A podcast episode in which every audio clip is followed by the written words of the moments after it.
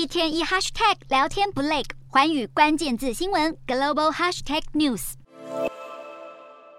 We do not seek conflict. We do not seek a cold war. We seek to uphold peace and stability across the Taiwan Straits. We remain committed to our One China policy. 第七十七届联合国大会如火如荼进行中，美国总统拜登发言将近半小时，除了严厉谴责俄罗斯入侵乌克兰，拜登在发言后半重申美国外交政策立场，并且提到台海局势。这是拜登去年一月就任总统以来，首度在联大总辩论提及台海局势。前阵子，拜登公开表明，美国会在中国以武力犯台时出兵协防台湾，被认为打破美方数十年来对台海冲突的战略模糊策略。拜登表达肯定会协防台湾的立场后，白宫官员事后纷纷重申，美国对台政策不变。不过，近年两岸关系恶化，北京对台加强文攻武吓，引发世界各国高度关注。英国新任外交大臣科维利在纽约会晤美国国务卿布林肯时，重申英国将致力于维护以规则为基础的国际秩序以及台海和平稳定，一如七大工业国集团 G7 在八月表达的立场。除此之外，科维利也在同天与中国外长王毅会面。科维利在期间表达对台湾海峡情势紧张的关切，并强调在联合国安理会框架下，在外交、安全、气候变迁、全球公卫等关键议题与中国进行建设性互动的重要性。他提到，英中两国应该维持沟通管道，讨论彼此之间有歧见的议题。